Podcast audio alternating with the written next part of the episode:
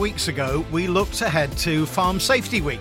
Now it's happened. How did it go? It was a very hectic week, but the engagement that we had was just so phenomenal and so encouraging. And did you hear about the Washingborough farmer who put some of his land into a higher level stewardship scheme for 10 years, but then couldn't get it back afterwards? There followed a lengthy legal battle. It, it, it wasn't cheap, and it was most definitely very stressful. More on both of those stories in a moment, plus Sean's here for the last time for three weeks with some timely agronomy advice and Kit from Openfield looks at the markets and prices and later we'll have our detailed farming weather forecast for the week ahead. The Week in Agriculture. This is the Farming Programme with Steve Orchard.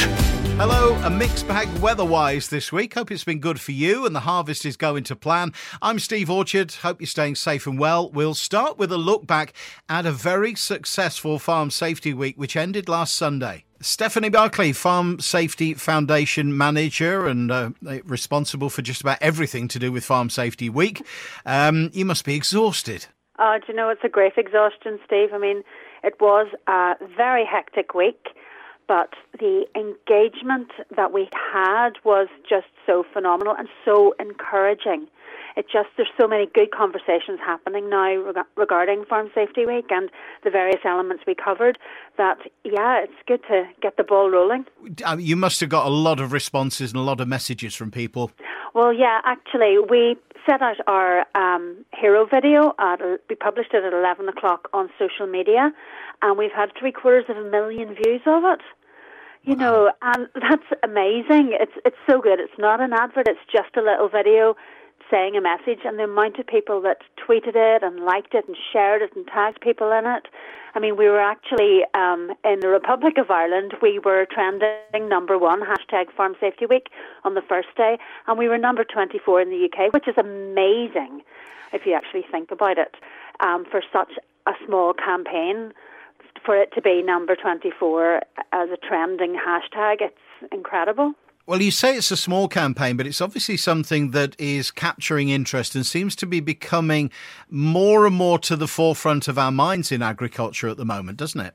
Yes, it does. And, and, and it's fantastic to see that. I think we did a bit of a, a departure this year with our subjects, but actually the thing is, if you're telling farmers the same thing again and again, it becomes white noise, like everything does.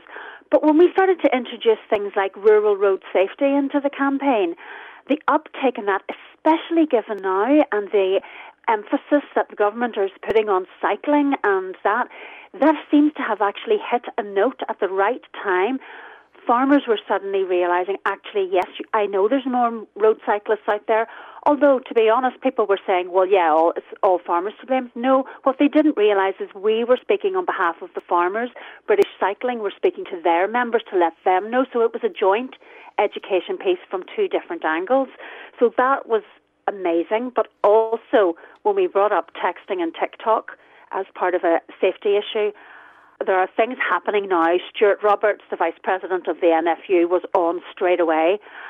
You're absolutely right. We need to stop this. It's not acceptable. So we're working with um, NFU and the Young Farmers Clubs to really just try and stamp out th- that silly, reckless behaviour when people film themselves doing something dangerous on a farm and then put it up on Facebook for likes. You know, I'm sure you saw the uh, the Twitter video of guys who put themselves in the middle oh. of a bale wrapping machine. There seem to be two or three of these gone out. I mean, it's just crazy, there surely. Have. Oh, honestly, and you know, it's one of those things that you you just go, guys, come on, we are trying to address this issue. You know, we're trying to stop losing so many amazing farmers every year you know, why would you put yourself in that danger? It's not a prank. Pranks are supposed to be funny. That's no laughing matter. It's not funny. Don't do it. Absolutely. So, what's next? Ah, now, what's next? Well, basically, for us, we're back into training. So, come September, we are going back into the various colleges, and Riseholme's one of the ones that we do every year as well. You know, so we're right in 30 different colleges right throughout the UK with our virtual reality training. Um, we are also going to be getting our results from the research that we've been conducting for the last couple of weeks, which will be quite interesting as well. Attitudes under in young farmers to everything from mental health to farm safety to where they go for help and how they can support each other. And then obviously we're going to start working on Mind Your Head, which is our next campaign that runs sort of the start of next year. Um, and it's about the issue of rural isolation and farmers um, in, with depression and trying to prevent the suicides that are taken. 83 members of the agricultural related trades every year die by suicide. So that's something, you know, when you think about it, if there's 20 people losing their lives in accidents, but 83 deliberately taking their own lives mm. in the industry, got to talk about that too, Steve. Absolutely, absolutely. Well, well done to you, Stephanie, and everybody who's involved in Farm Safety Week and at the Farm Safety Foundation.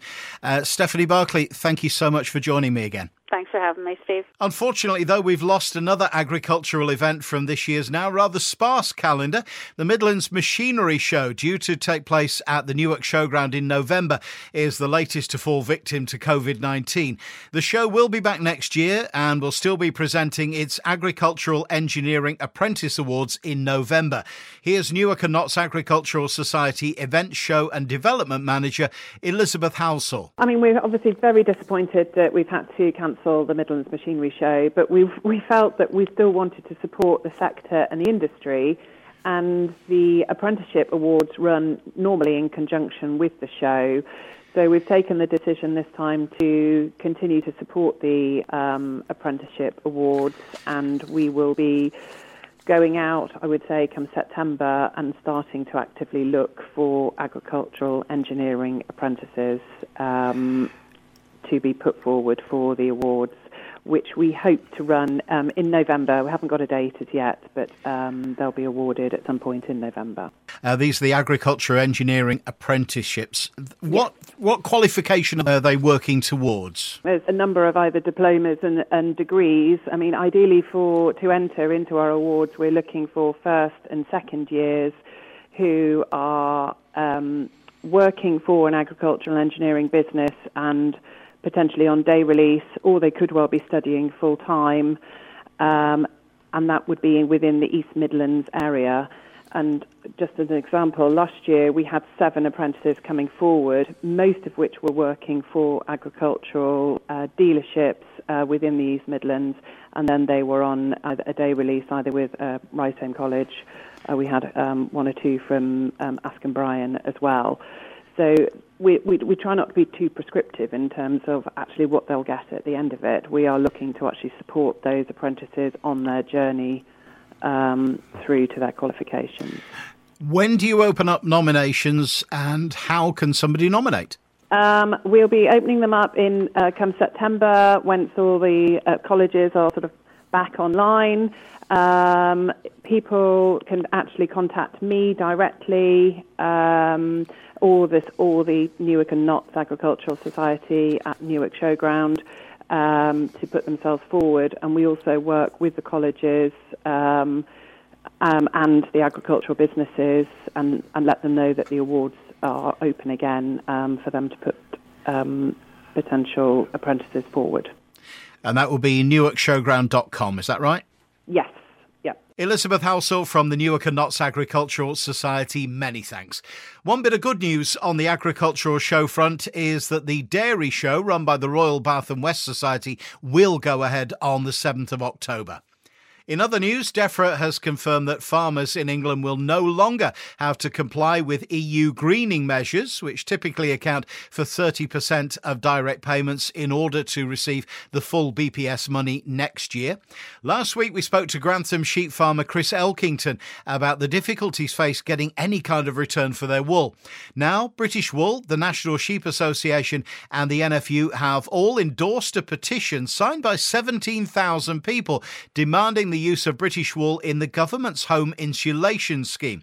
They say the research has been done and it works, it just needs the government to back it. And coincidentally, Axminster Carpets says it wants to deal directly with sheep farmers to shorten the supply chain and get money to producers for carpet grade wool. Managing partner Gary Bridge is urging farmers to get in touch. To agronomy now, Sean Sparling, welcome. Can't believe it's August already. And what a very unusual, challenging year 2020 is turning out to be. Floods, drought, Brexit, COVID 19. What next? Morning, Sean. Yes, a very good morning to you, Steve. You are absolutely bang on with that. It's been a very, very testing 12 months since this time last year, not just for farmers, but for agronomists as well. A perfect storm of situations and consequences that will result from those situations. But I'll come on to that in a minute. Let's just do the agronomy bit, short and sweet for that. Glyphosate pre harvest. Remember, you cannot put glyphosate pre harvest on any crop for seed, whether that be spring wheat, spring barley, winter wheat, peas, beans, because it affects the germination and it affects the vigour. So don't use glyphosate pre harvest on any seed crop. And it's also just worth checking with the merchant or the person you're selling your grain to, whether it's uh, malting barley or otherwise, just to make sure they're happy with you treating the seed pre-harvest. Some of them can be a bit funny, but it's always worth checking. You don't want to um, use glyphosate and then find out they didn't want you to do that in the first place. So have a word with them. Just make sure you're okay. There's nothing wrong with glyphosate. It's absolutely safe, but some people can be a little bit funny about it. Um, also, remember that spring beans, the time to desiccate spring beans is when 30%, just like any other crop, but it's when the pods have gone black. The majority of the pods will be black.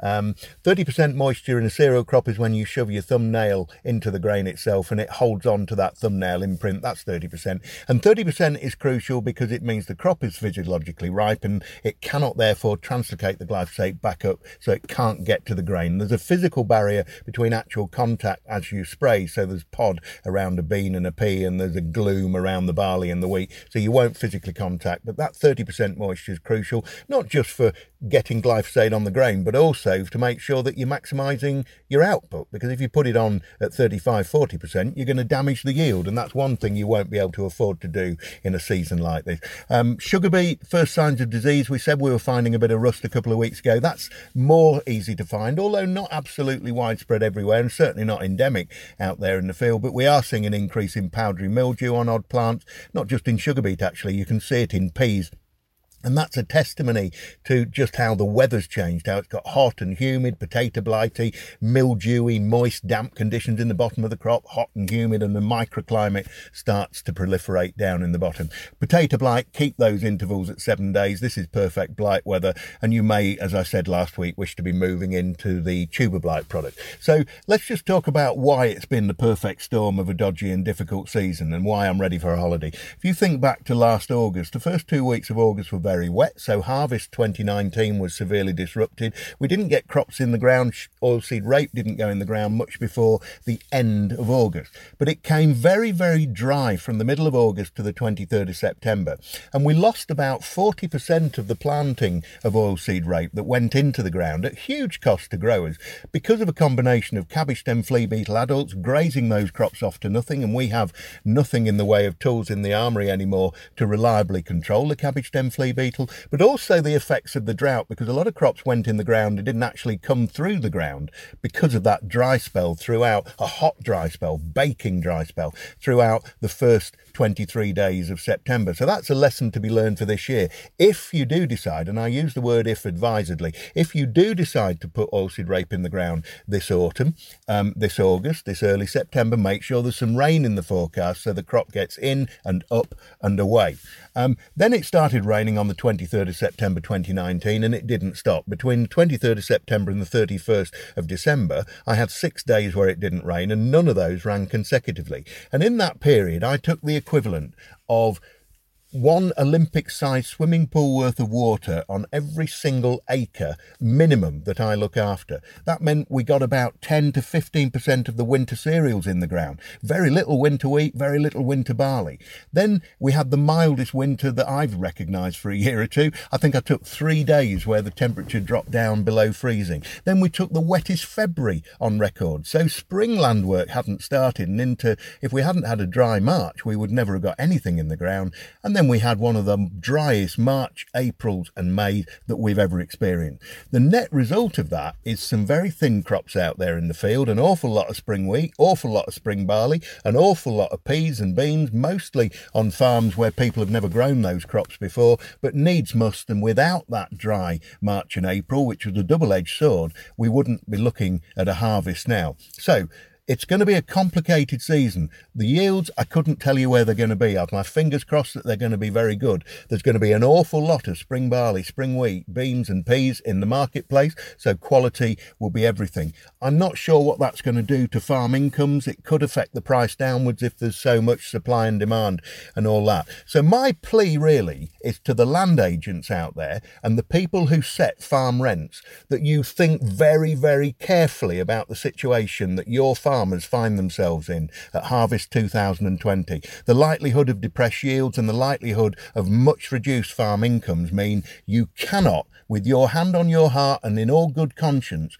put rents up this year. If anything, you should be looking at putting these rents down because unless you look after these farmers, you cannot bite the hand that feeds you. They need to be in business next year to make sure that you still have a job to do next year. So my plea to all of you land agents out there is think very, very carefully and think about your customers and think about the season they've just gone through and the implications it has to their farm incomes going forward. That's all I'm going to say on it please think about the farmers because it is going to be a very, very difficult 12 months and Brexit hasn't even kicked in yet. So I'm away for my holidays. I wish every one of you a very, very good harvest. I wish you the best of prices out there. I'm going to go away for a couple of weeks. I'm going to come back fully refreshed, fully reinvigorated, full of enthusiasm and full of Chateauneuf du Pape. Good morning. Sean, have a lovely and well deserved break. The Week in Agriculture. This is the Farming Programme with Steve Orchard.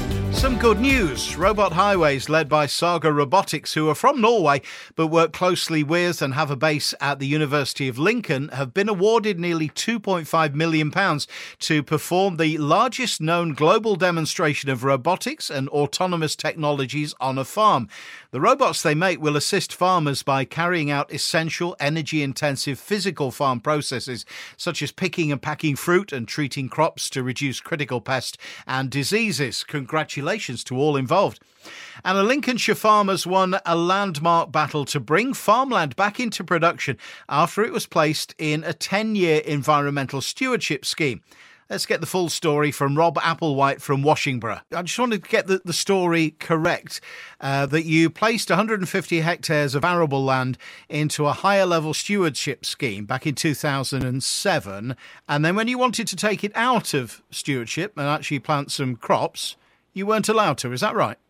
That, that is correct. The area was slightly larger. They did allow us to take roughly about 100 acres out initially, but they wouldn't let us take the remaining chunk out. And what was the aim originally? What what we what we actually doing with the fields um, when putting them in the stewardship scheme? The aim of the scheme was to raise the groundwater levels to, to try and encourage wading birds down there and and um, five different target species, um, and also to preserve any archaeology that was down there. And you agreed at the outset that when the ten-year scheme ended, you got the land back and you could carry on doing what you were doing before. Is that right? That is right, with the exception of we have got a scheduled ancient monument down there. The Carr Dyke runs a lot across the top of 10 fields. So we, we did know once we went into the scheme that the likelihood of us ever cultivating that again was slim. Um, uh, we did get permission, bizarrely, uh, to cultivate it to four inches uh, when they um, this, this this was around when the scheme was going to end, and to reseed it. Um, but we knew that roughly it's about 12, 12 to 15 acres that we would never probably be able to farm again. But the majority of the land that you put into the stewardship scheme, you couldn't do anything with. Correct. So then there followed a battle. yes. And that took what, three years, was it? A legal battle? Yeah, yeah roughly three years it's taken. That must have been an expensive thing to do. It, it, it wasn't cheap, and it was most definitely very stressful. Hmm. And uh, apart from the, the legal costs of this, how much do you reckon it's cost you in terms of lost cropping? Well, lost crop, I, I think it's cost us around 200000 Wow. And that's a heck of a lot of money, isn't it, to, to come out of any business?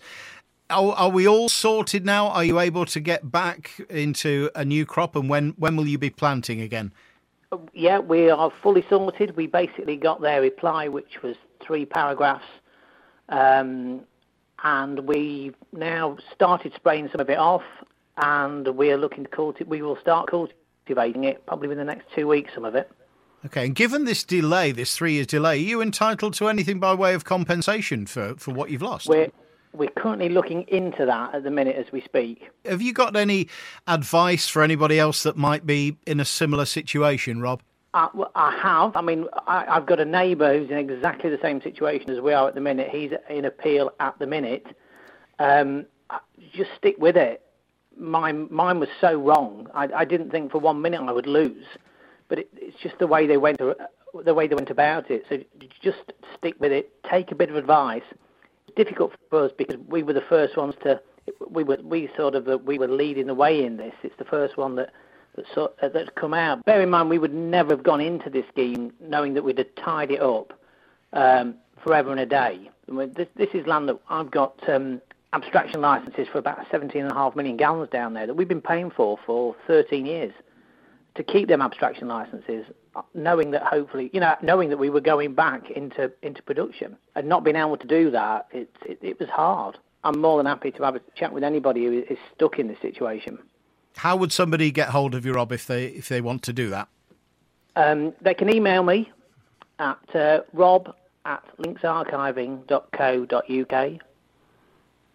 And that's probably the best way to get in touch with you in the first place, yeah? Definitely. Just okay, just drop me a line and um, I'm more than happy just to have a word with anybody about it. Rob Applewhite, many thanks for joining us on the farming programme today. Thank you very much. Kit Dickinson from Openfield joins us now for a look at the markets and prices. Morning, Kit. Good morning, Steve. Global wheat markets bounced higher in the middle of the week after a negative start, as production worries were back on the table. London rose 70p, basis November 20. Russian analysts reported concerns over a potential lower spring wheat yield after recent dry weather is likely to severely affect their crop. This is in complete contrast of another analyst's view only a couple of days ago. It's very tricky to get an accurate picture. We are not on the ground. Russia covers an enormous area, and you do wonder if some of the news may be political aid to their own food security and control internal prices. Nevertheless, supply is being questioned, and with the picture in the EU getting no better either, wheat prices improved. Good news for wheat, but maize values continue to struggle to find any momentum and remain under the pump.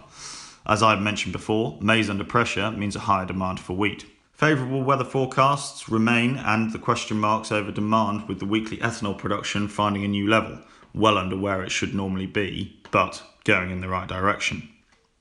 More anecdotal reports on wheat yields being a little over all over the place, really. Mixed reports are probably where we need to expect to be given the different conditions the wheat was drilled into this season. It does seem, on the whole, better than winter barley, although quality is still an issue. Low proteins, where there isn't normally a problem, is still the largest talking point. I'm not entirely sure what happens with premiums and a relaxation of spec if we are still talking about this in 10 days' time. Oilseed rape, rapeseed futures had a poor week this week. After an impressive run in recent weeks, the French MATIF moved lower by over 4 euros, weighed down by a negative soybean market and a palm oil that has just dropped off the top. A lot of oilseed rape has now been combined in the south of Lincolnshire, but the north still has a long way to go. Varying reports of yield and oils, but the average so far seems to be around the one tonne to the acre mark. With forward prices looking very good, it is worth considering marketing a parcel of this oilseed when you have an accurate idea of tonnage in the shed.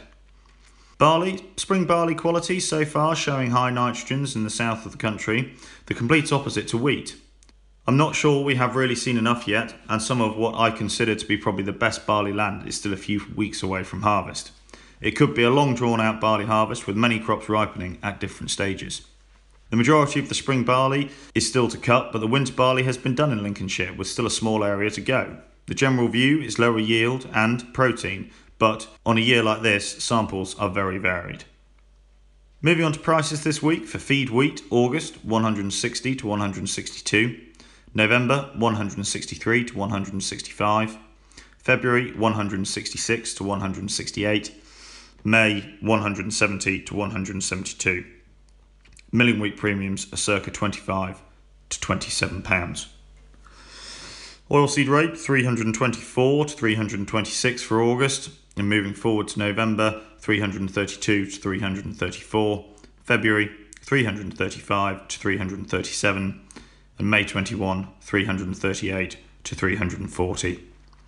Feed barley for August is 122 to 124, November 126 to 128, February 129 to 131, and May 131 to 133. Malting barley premiums are sample specific given the wide range of samples we have seen so far, so please get in touch with your Openfield Farm Business Manager for a specific price. Kit Dickinson from Openfield back with an update same time next Sunday on the Farming Programme. The Farming Programme. Five day forecast. Well, it's been very warm for a couple of days. Is it going to continue? Well, no. Actually, it's not too bad. Some rain around to start the week and warming up again by Thursday. Sunday brings a little bit of rain this afternoon, highs of 20 Celsius and westerly winds around 13 14 miles per hour. Monday looks much the same, westerly winds again, but calmer, not reaching double figures MPH. Maybe a millimetre or two of rain in the morning and highs in the upper teens. Tuesday also brings two or three mil of rain on a cloudy day with temperatures no higher than the mid teens, breezier with winds from the southwest west, mid teens MPH, but gusting to around the mid 30s. Wednesday stays windy from the southwest, speeds in the mid 20s, but less gusty, dry, and warmer with highs of 24 Celsius. And then to end the week, we've got temperatures getting up to the mid 20s Celsius, staying mostly dry on Thursday and Friday with sunshine and single figure winds from the southwest to west. Well, a busy farming programme again this week. You can listen back if you've missed anything on the website or the app. Indeed, all previous editions are there going back to the start of the year. I'm Steve Orchard. Thanks your company. We'll reconvene for more agriculture news and stories same time next week. And we'll be joined then by broadcaster, writer, and countryman Ben Fogle. In the meantime, stay safe, stay positive, and have a good farming week.